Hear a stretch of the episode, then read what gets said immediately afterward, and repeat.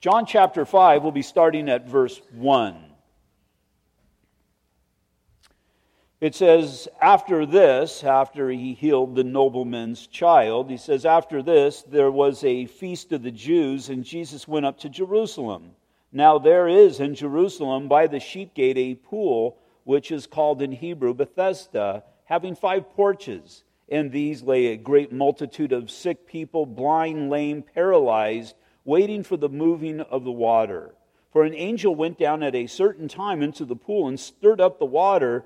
Then whoever stepped in first, and after the stirring of the water, was made well of whatever disease he had. Now a certain man was there who had an infirmity 38 years. When Jesus saw him lying there and knew that he had already been in that condition a long time, he said to him, Do you want to be made well? The sick man answered him, Sir, I have no man to put me into the pool when the water is stirred up. But while I am coming, another steps down before me. Jesus said to him, Rise, take up your bed, and walk. And immediately the man was made well, took up his bed, and walked. And that day was the Sabbath. And so, the basic theme for the first four chapters, what we've been seeing is basically the witness. The witness, as John referred to Jesus as the Word. As John the Baptist entered into the equation, and we, we saw that he was the one to make the path straight, as he was the example of the last of the Old Testament type of prophet pointing to the coming Messiah.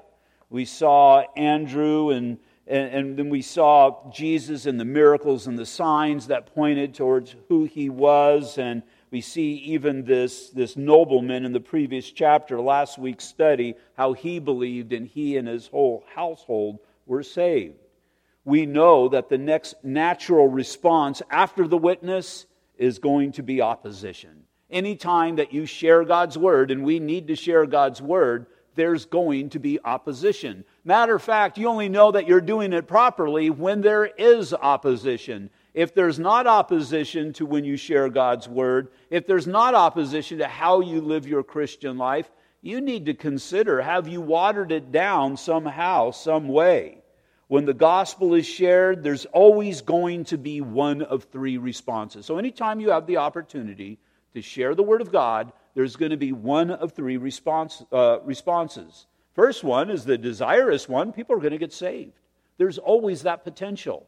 Now, we don't know what the Holy Spirit is doing. We saw that in John chapter 3. But there's always that opportunity whenever the Word of God is shared that somebody would get right with Christ. Second response, I'm sure a lot of us have experienced. I know I was this way for a period of time indifference. Well, that's good for you, or that, that's a real nice story, but I just don't believe in, I'm just going to go on my way. And then there's going to be people who oppose. Now, indifference seems to be the one, that's the greater majority of the people. Opposition I think opposition, there's not as much as far as in your face kind of opposition. There will always be people that talk against the gospel, but I think a lot of things or a lot of people who are frightened as far as sharing their faith, going door to door, going street witnessing, they're afraid of that in your face kind of opposition, and that very rarely happens. Yes, people are opposed to the gospel and they may blow you off. They may not want to hear what you have to say. They may even have an argument against it but very few people become very violent. I don't mean violent, well, I guess I should mean that, but um, very few people will get in your face against it. But nonetheless, when you share the word, saved, and then in opposition, I think we can put both indifference and direct opposition. Now, not only will opposition come from the world, but opposition will even come from unexpected places, from even the religious community. Why? Because a lot of times when God's doing a work, he uses common people. He uses our, our, our basic relationships. He, he uses our, our common conversation. Matter of fact, I think the most effective means of evangelism is just two people sitting over a cup of coffee you know, let me tell you about what the Lord has done in my life, or somebody who's going through a hard thing and being able, having that opportunity to share Christ. It's Christ entering into the fabric of our relationships. And so, that being the case, there's going to be those who, well, just because you're not doing it what they consider to be right, just because you're not doing it according to their traditions, there's going to be that opposition. The opposition that we'll see here to Jesus' witness comes from the Jews, the ones who you would least expect it coming from. Now, Jews in John's gospel, he uses that term a lot. And it's not just simply, well, he's not speaking ethnically here, but to address the religious leaders who opposed Christ and his message. Now, if you read through the Bible bus, we saw an example of this in the book of Numbers, Numbers chapter 11, verse 26. There's Moses, and, and other people are coming alongside of Moses, and they're filled with the Spirit, and they're doing a work for God. It says in verse 26, though, of Numbers chapter 11, but two men had remained in the camp, and the name of one was Eldad, and the name of the other was Medad. And the Spirit rested upon them. Now, the Holy Spirit came upon them for the purpose of, of ministry. So, the, in other words, God is, is in what they're doing.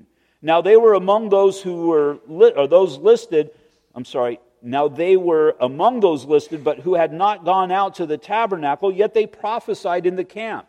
And a young man ran and told Moses and said, Eldad and Medad are prophesying in the camp.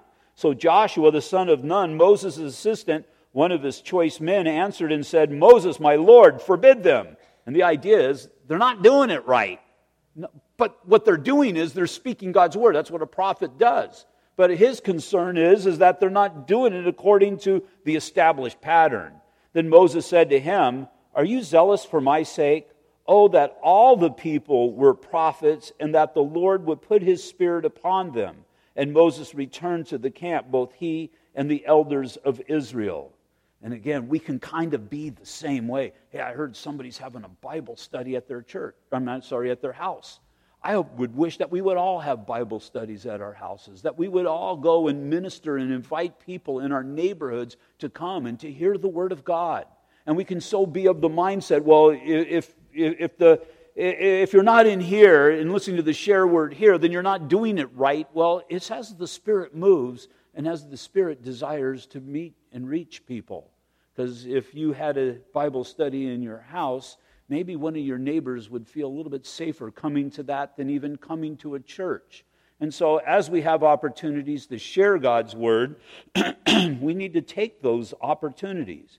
Just don't come to church, start a Bible study and come here and invite everybody. Invite people who don't know Jesus. That's the idea. Mankind so easily becomes an old wineskin, but God is constantly wanting to do a new thing. And so God wants to do a new thing, and it's a little bit different. Some of the nuances, the word doesn't change, and we can so get our dander up over that and we start getting into this big tug of war with God, God wanting to do a new thing and us wanting to hold on to the old ways, well, guess who's going to win a tug of war with God? Look at your lives. Who's won the tug of war in the past? God always wins. He's a lot stronger than you. So, that being the case, we need to be open to the new thing that God wants to do, the new people or the new way, whatever it might be, but we can't get ground into just simply our traditions and our ways of doing things. We must be open to the leading of the Holy Spirit, although we will always be rooted in the Word of God, mindful of man's needs. So, in the case of Christ and his healing of this paralytic man, we have a portrait of the conflict that will exist. Again, verses 1 and 2. After this, there was a feast of the Jews and Jesus went up to Jerusalem. Again, whenever a Jew goes to Jerusalem, he always goes up to Jerusalem. And the Jewish mind, that is the dwelling place of God. Now, there is in Jerusalem by the sheep gate a pool, which is called in Hebrew Bethesda, or the house of mercy, having five porches. So, John chose to include all of this detail so that we would know that this is an actual event. Why would that be so necessary? because for 1800 years, there was no record of Bethesda or this five sided pool. They couldn't find it. I don't know how hard they looked for it, but it was non existent, and it was doubted if this really was a true story, if this really existed. And so, for centuries, the story was doubted all the way up until 1856 through a series of diggings this five sided pool was discovered in ancient Jerusalem.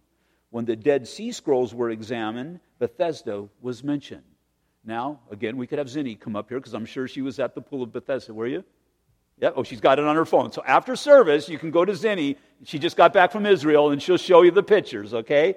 But I was there as well. It's huge. It, it, it's maybe the size, the digging area is maybe the size of this room or so, and it's pretty deep. And so you can imagine if it got filled up, it'd be pretty hard to find. And even if they found parts of it until they got it all excavated, they probably didn't really understand what it was that they had to find. And so, again, I, God obviously knows these things. And so that's why we have a lot of the detail in the scripture that we have that we would know either it's just flat out not true, or if it is in the Word of God, we would have this detail so that we would know that we need to catch up with the Bible in our exploration. Verse 3 and these lay a great multitude of sick people, blind, lame, paralyzed, waiting for the moving of the water. What we need to see here in these people are the humbled, the helpless, and the hurting, seeking desperately to change a condition that is unchangeable. And so we can be so bold and we can be so so busy people but what happens when that condition hits that you can't do anything about. I mean, it's then that you know your dependency is upon the Lord. But again, these are people lost. They're, they're lost and they're, they're part of a society, but in actuality, there's not really part of a society. And so they're by this pool and they're desperately seeking this healing. They're, they're seeking to have their lives changed and changed so much for the better. All of these conditions are considered to be unhealable. It, it, it, was beyond them that a, a blind person, a lame person, especially a paralyzed person, and we still cannot necessarily heal these things today for the most part. And so they're destined for the rest of their lives to be immersed in that condition. And, and as, as great as science is today, although we still can't heal, we can make things a little bit easier. Just think of how harder they were back then and how much more dependent you were on other people. The person that was stricken with us really was going to live a life that was stricken. And so the picture here is sinful man groping helplessly for a solution for his condition. And again, not being able to do anything for himself, but seeking an outside source. And so the spiritual comparison to the physical condition and again, you should be able to relate to this before you were saved blind. You were blind. You were completely blinded to the things of the Lord. And you could not open your eyes. You could not change that condition. It had to be the Lord entering in. And again, if you're a born again believer, how did you get there? Somebody shared the gospel, and the Holy Spirit empowered that and worked through it, and that's what gave you vision. Jesus just said earlier in our study in John chapter 3, verse 3, as he was talking to Nicodemus, it says, Jesus answered and said to him, Most surely I say to you, unless one is born again, he cannot see the kingdom of God. So, unless one is born again, he's blind to the Lord and the things of the Lord. Then there's the lame, the crippled. The crippled they have no ability to walk a Christian walk. We expect the world to live as we live. We find it so surprising that they have legalized gay marriage. Well, to the worldly mind, that makes sense to them. Abortion, to the worldly mind, that makes sense to them. They're not going to think as we think. We need to share the word, bring them into the kingdom of heaven, and then God will change their walk in John chapter 6, verse 44 No one can come to me unless the Father who sent me draws him, and I will raise him up that last day. It's only through the Father that man will be able to walk, that man will be able to come to him. And then the paralyzed. Jesus said in John 15, 5, I am the vine, you are the branches. He who abides in me and I in him, he bears much fruit, for without me you can do nothing. And so, spiritually speaking, a person apart from Christ is no different than that paralyzed man. He can do absolutely nothing for himself. Now, the children tonight, they're, they're digging into Romans chapter 3. And if you look at, we're not going to go there, but if you look at the Epistle of Romans, what is John, I'm sorry, the Apostle Paul, through the first three chapters really doing? Well, in the first two chapters, he's gingerly laying mankind in his coffin. He's talking about the heathen, and they're without excuse, and they've changed the, the Word of God and the perception of God, and, and, and so he, he's eternally lost. And, and then you have the moralist. He thinks he's a good person, but there's none good, no, not one. And, and then you have the, the Jew, and even the Jew, he blasphemes the name of God by commanding people not to do things, but partaking of them himself. He can't keep the law. And then, as he has gingerly laid mankind in the coffin, you enter into chapter 3 and he hammers the door shut. And he goes through that list. There's none who seek after God. And he just continues going after, after, after. And he comes to the conclusion to such a degree that you're without excuse. But then he comes to Christ. And so the idea, spiritually dead, spiritually paralyzed, whatever it is, however it is that makes the best sense to you, man is unable to do anything to rectify his condition.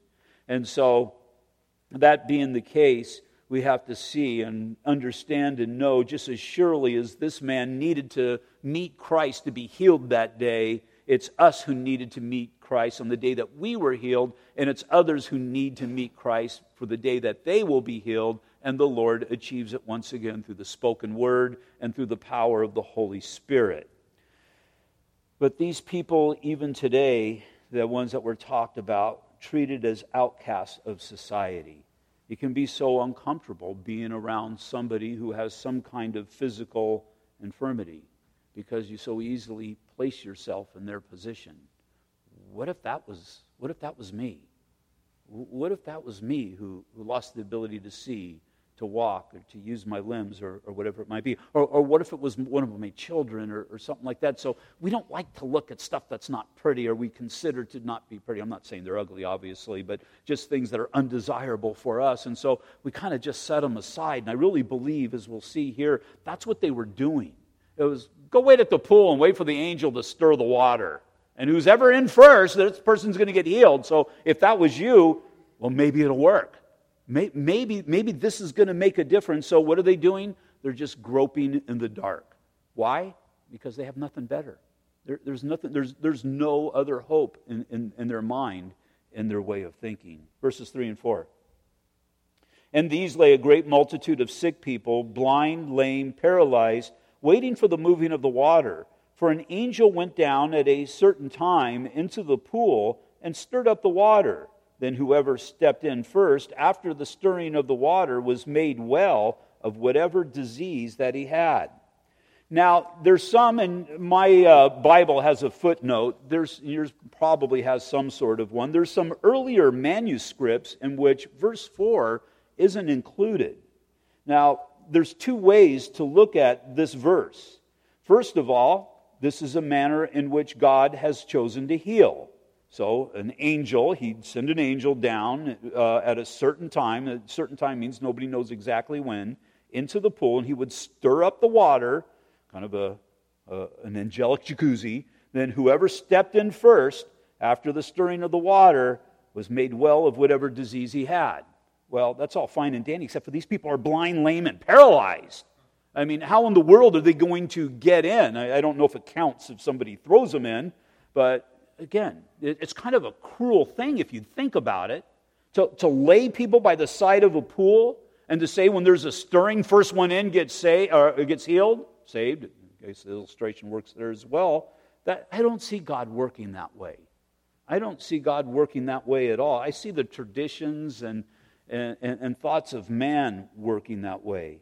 It's very possible that these verses are a, or this verse is a parenthetical statement added to clarify verse 7. Verse 7 says, The sick man answered him, Sir, I have no man to put me into the pool when the water is stirred up, but while I am coming, another steps down before me. And so if verse 4 wasn't included in that, you really wouldn't know what this man was talking about. It's been said that this stated occurrence either is a Jewish superstition, an old wives' tale, or simply man's desperation. And so, I, as I don't see God, I, I don't believe, I believe obviously that this is part of the Word of God. I believe that it's included here so we can see the desperation of man. We're going to be looking at some of the Hebrew traditions, and I believe that this was a tradition or a superstition or whatever it might be. But the fact of the matter is, you need to see that these people, not only are they in a hopeless condition, but they're even being tormented in their condition. And I would imagine somebody apart from the Lord who has whatever condition it might be, and you hear on the news the, the latest cure or possibility of a cure, and it probably stirs something within them. But unless God does a work, you're just not going to see it come to pass. Verse 5 Now a certain man was there who had an infirmity 38 years. And so, connecting this with traditions, with sin, and the law, Deuteronomy chapter 2, verse 14, and at time, and the time we took to come to Kadesh Barnea, Kadesh Barnea was the jumping off point to enter into the promised land where in the period of time as Israel's wandering through the wilderness, until we crossed over the valley of Zered was 38 years. So, just as surely as Israel wandered in the wilderness, unable to enter into, if you will, that blessed Christian life for 38 years, certain man was there who had an infirmity for 38 years.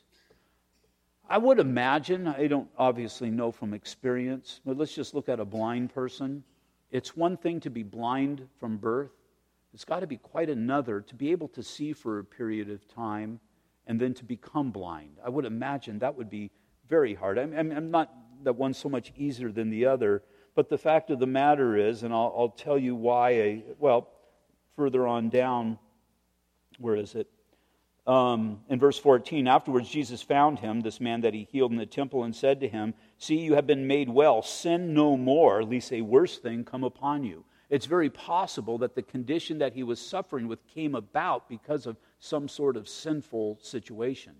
And so he knew about this. He knew that his condition was basically his fault. So you can really see the magnitude of the grace and the mercy as Christ intervened and moved in this man's life verses 6 and 9. When Jesus saw him lying there and knew that he had already been in that condition a long time, he said to him, Do you want to be made well? The sick man answered him, Sir, I have no man to put me into the pool when the water is stirred up. But while I am coming, another steps down before me. Jesus said to him, Rise, take up your bed and walk. And immediately the man was made well, took up his bed and walked, and that day was the Sabbath. Now, just consider that. This guy who thought he was more than likely going to be spending the rest of his life in that condition, all of a sudden his life has changed at the spur of the moment. What changed his life? What changed his life, again, is the same thing that changed your life. It was simply the words of God. The words of God that were spoken to him that entered in and altered who he was. And again, it's the same picture as our salvation. This day, this man was doing what he always did.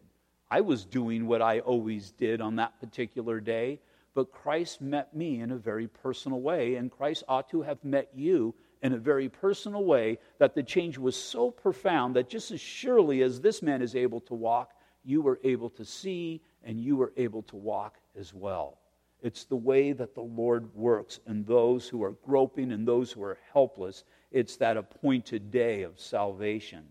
And so this healing, it came about not from man's ability, but simply by the spoken word of God. Jesus meets us as we were constantly trying to put ourselves into the water, but never could.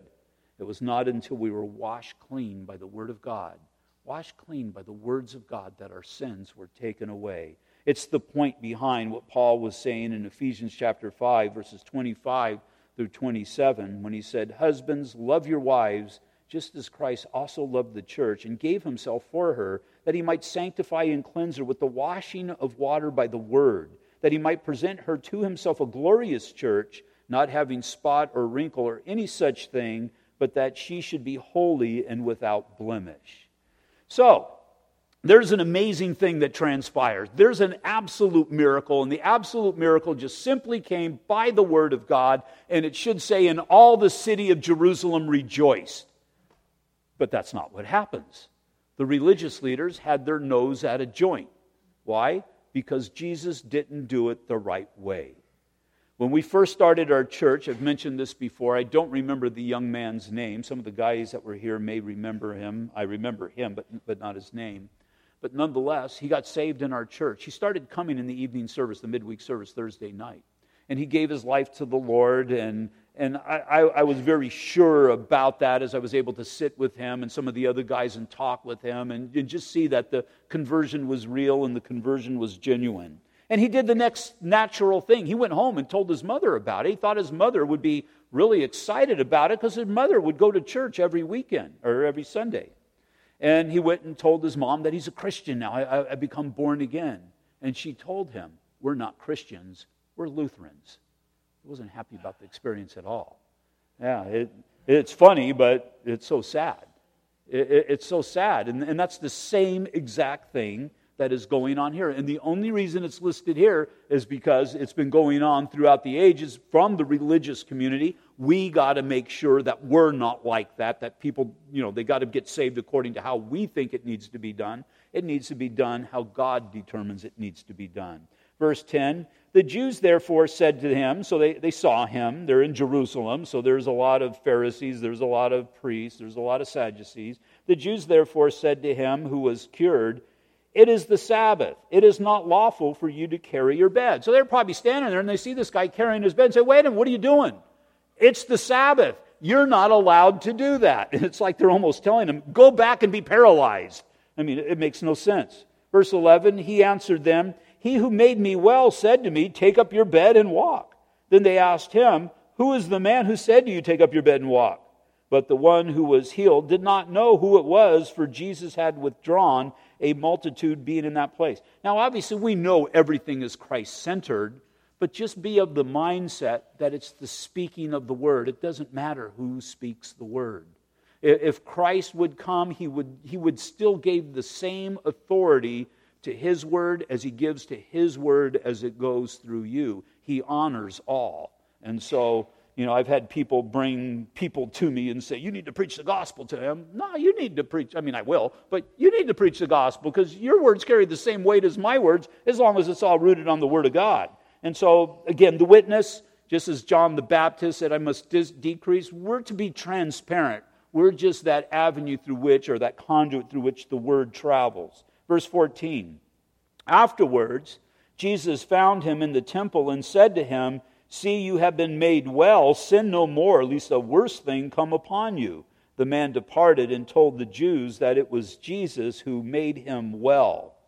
Now, in verse 10, the Apostle John wants us to see the contrast between Jesus and the Jews, between the minister, the ministry, and the legalist, the one who tried to thwart the work that God wants to do. Now, Jesus, consider this he is the Lord of the Sabbath. In the Old Testament, it's the Lord, Jesus, who commanded that the Sabbath be, well, come into existence. Jesus is also the one who commanded this man to take up his bed and to walk. And so, if the Lord of the Sabbath on the Sabbath tells somebody to take up the bed and walk, because uh, I'll get into this just a little bit in a, in a little bit, but a Jew was not allowed to do, and their, through their tradition, he was not allowed to do anything. And so, somebody carrying a bed, they would think that he's doing work and he would be disallowed from doing that. Matter of fact, in actuality, he's taken his life in his hands. So, the Jews, they say it's unlawful to do so. And so, we've got this conflict between God and man's religion. And if you know God, you'll see a lot in religion that relies upon tradition, but not according to the Spirit.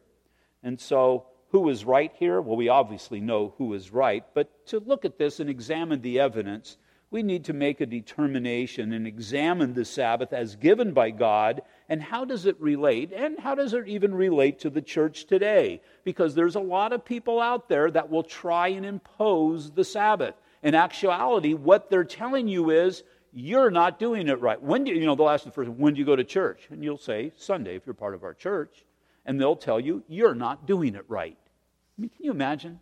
Yeah, I'm going to church, I'm worshiping the Lord, I'm giving, I'm sitting, I'm being taught and instructed in the Word of God, and we're not doing it right? You know, again, it, it's foolishness and it makes absolutely no sense. Um, the problem is for immature people, it's going to tear down their faith. And what they'll say is, you need to go to church on Saturday because Saturday is the Sabbath. Now, the problem with that is you're going to start thinking that you're more holy because you go to church on a Saturday rather than a Sunday. And what does that do? That once again enters in self righteousness that, religious produ- that religion produces. And I've got bad news for you guys. The majority of Calvary chapels, they have their midweek on Wednesday. So we're kind of renegade in that. It's just the way we've always done it for no other reason. But so, which is right? Is it Wednesday or Thursday? You say, Pastor Mike, doesn't really matter, does it? And it doesn't. It doesn't really matter at all. And so, first thing we need to look at God's example when examining the Sabbath. In Genesis chapter 2, verses 1 through 3, it says, Thus the heavens and the earth and all the host of them were finished. And on the seventh day, and here it is, it is a Saturday, the seventh day is Saturday, and on the seventh day, God ended his work which he had done, and he rested on the seventh day from all of his work which he had done. Then God blessed the seventh day and sanctified it, or he set it apart. And so this is special to the Lord, because in it he rested from all of his work which God had created and made. So when it says he rested, it simply means he ceased from working. And so God set a standard here. And we should be able to relate to that. We need a day off, we need a day of rest. It's very beneficial. Next, to determine the relationship between the Sabbath and the church, we need to see the original command. Turn over to Exodus chapter 31. Exodus chapter 31, verses 12 through 17. So much more is written, but we'll just look at this section.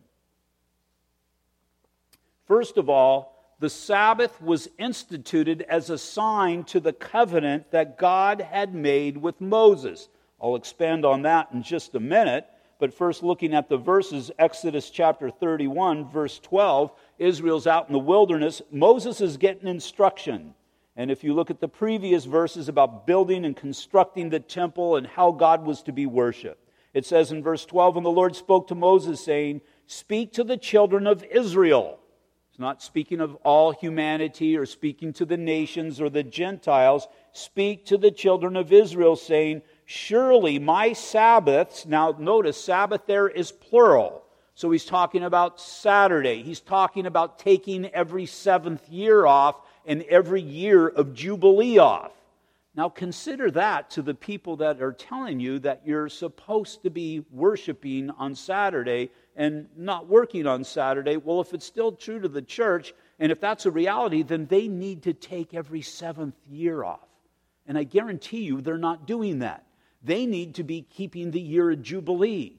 Paul says if you keep one little bit in Galatians of the law, it does you no good unless you keep the whole law. And let's just whittle it down for them for just the Sabbaths, plural, that you got to keep all of the Sabbaths. I bet you not one of those people that try to put that burden on people have enough faith to take a year off of work. Verse 14 You shall keep the Sabbath, therefore, uh, therefore, for it is holy to you. Everyone who profanes it shall surely be put to death. For whoever does any work on it, that person shall be cut off from among his people. Work shall be done for six days, but the seventh is the Sabbath of rest, holy to the Lord. Whoever does any work on the Sabbath day shall surely be put to death. Therefore, the children of Israel shall keep the Sabbath. Now, again, the children of Israel shall keep the Sabbath to observe the Sabbath throughout their generations as a perpetual covenant. It is a sign between me and who? The children of Israel. And it says, forever. For in the six days the Lord made the heavens and the earth, and on the seventh day he rested and was refreshed. So, why aren't the Jews keeping the Sabbath today? And you may say, well, they don't have to because of Christ or whatever. No, they haven't received Christ. We're talking in general terms. But as a people who have rejected Messiah, they need to have a temple up on the Temple Mount. Cindy, that's still not there, right? There, there's no temple on the Temple Mount, right? Still that, that Islamic thing. So there's no temple, so there's no sacrifice. And so there's all these things that they need to keep doing since, I mean, if Messiah truly didn't come. And part of it is the keeping of the Sabbath. They're in violation of God's law. So, now what did God previously do? He dumped all of this, and I just use that, that language is, is just to understand the burden of it. All of this means of how God is to be worshiped and the law and the keeping of the law onto Moses, who was to deliver it to all the people. And as they got all of this load of work to do concerning the tabernacle, which will eventually be the temple, and the sacrifice, and all of these things, the Old Testament system, that was a system of works. Every day the sacrifice had to be made. Every day you had to make sure, as far as the things that you were doing, and if you became defiled, and the festivals and the days, and keeping all of these things. Well, the Christian in the New Testament, he's been commanded simply to go and work in the field as an evangelist. But either way, you need that day of rest. And this kind of changes things because it's not a day to worship God. That was for the six days of the week. The seventh day, the Sabbath, you were to rest. That was a day that really wasn't designated for the worship of the Lord. And so, those people that are commanding you to do these things on a Saturday, that's not really what the intent was. The intent that you would take the day off and spend it with your family, that you would rest and rejuvenate your body.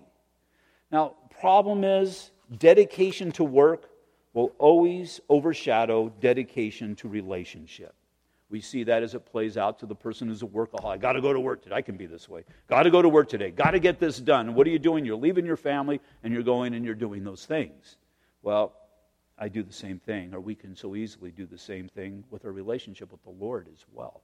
Got to do this, got to do that, and all of a sudden you're busy doing this and doing that, and you're not worshiping God. And your relationship, just as your relationship, if you're a workaholic, will suffer with your family, your relationship with God will suffer even when you're involved doing all the religious things. Work so easily becomes a priority over the people, and even our relationship with God can take a back seat. Going back to John chapter 5,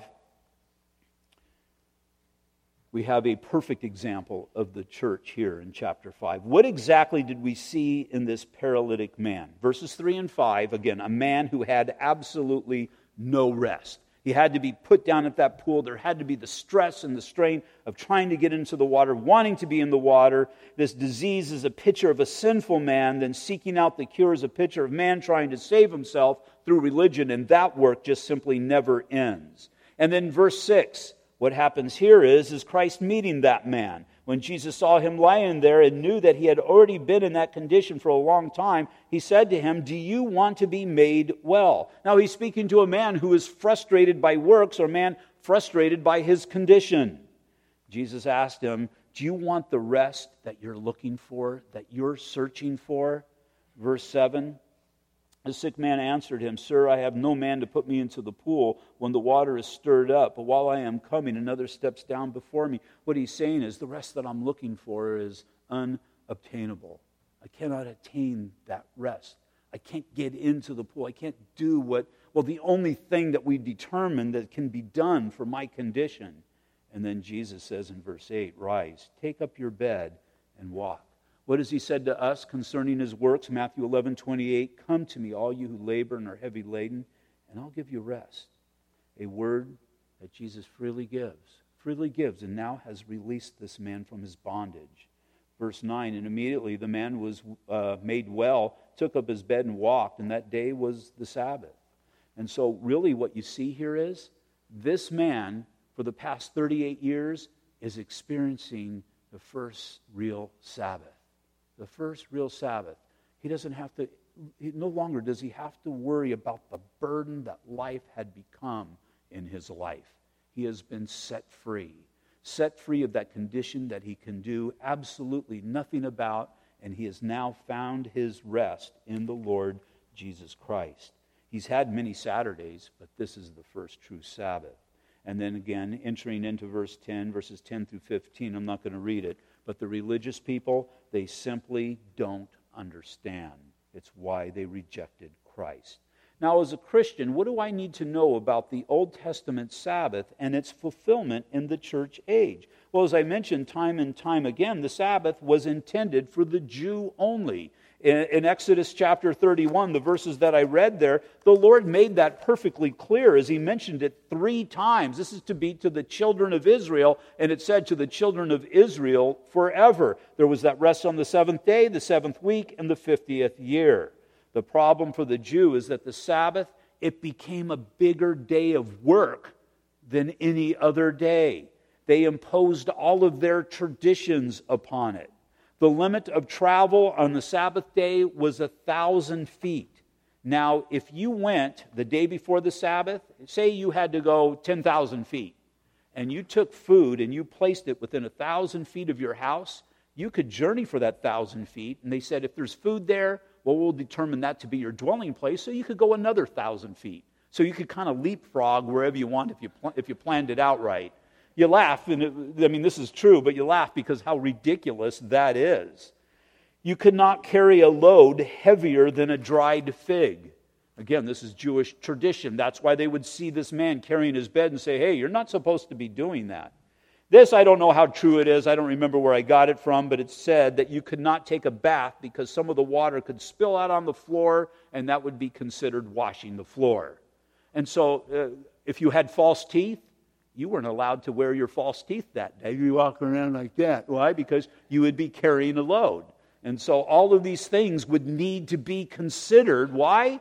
Because you're in violation of the Sabbath as the Jews, as the traditionalist religious had defined it. Proverbs 30, verse 6 says, Do not add to his words, lest he rebuke you and you be found a liar. And that's exactly what has happened here. Secondly, as far as the Sabbath and the church, Jesus did not always keep the Sabbath. He did not keep the Sabbath based upon their terms. And then, thirdly, is Sunday the Christian Sabbath? No, the Sabbath is for the Jews, and the Sabbath is not for the church. The church has chosen to worship on Sunday because it's the day that the Lord rose from the dead, it's the day that he ascended into heaven, it's the day that the Great Commission was given, and it was the day that the disciples were filled with the Holy Spirit. And so, if you don't agree with that and you want to have church on Saturday, go for it. Go for it. As long as you're in God's Word and you're worshiping Jesus, it just simply doesn't matter. I don't want to become a reverse legalist, saying, well, if you, these people are doing church on Saturday, then they're bad people. They're not. Matter of fact, when are we, what's the best day? Every day. Every day. To have a heart to seek after the Lord Jesus Christ every single day of your life. In Mark chapter 2, verse 27, Jesus said, The Sabbath was made for men it's for you. This was a gift from God to the Jew, but it was a gift from God. Take the day off and it's on me, he's saying. It was a gift for him and not man for the Sabbath. And so the only thing from my life that even approaches the Sabbath is the day of my salvation. Just the same as that paralyzed man, it's that day that I found rest in Christ. Paul addressed it in Colossians, and we'll close from here. I'll just read it Colossians chapter 2, verses 13 through 17. He's going to use the Sabbath, but he's talking about all elements of the law. It says, In you, being dead in your trespasses and the uncircumcision of your flesh, he has made alive together with him, having forgiven you all trespasses, having wiped out the language of requirements that was against us, which was contrary to us. He's speaking of the law and he has taken it out of the way, having nailed it to the cross. Now he's talking to believers. The law no longer applies to you. You're not going to be judged according to the law. Now, through the law, I understand what sin is, and I want to be kept from sin. But as far as judgment day, the law is not going to be brought out, and I will not be judged according to the law. It says here, he nailed it to the cross, or he crucified it. Verse 15 Having disarmed principalities and powers, demonic realm, he made a public spectacle of them, triumphing over them in it.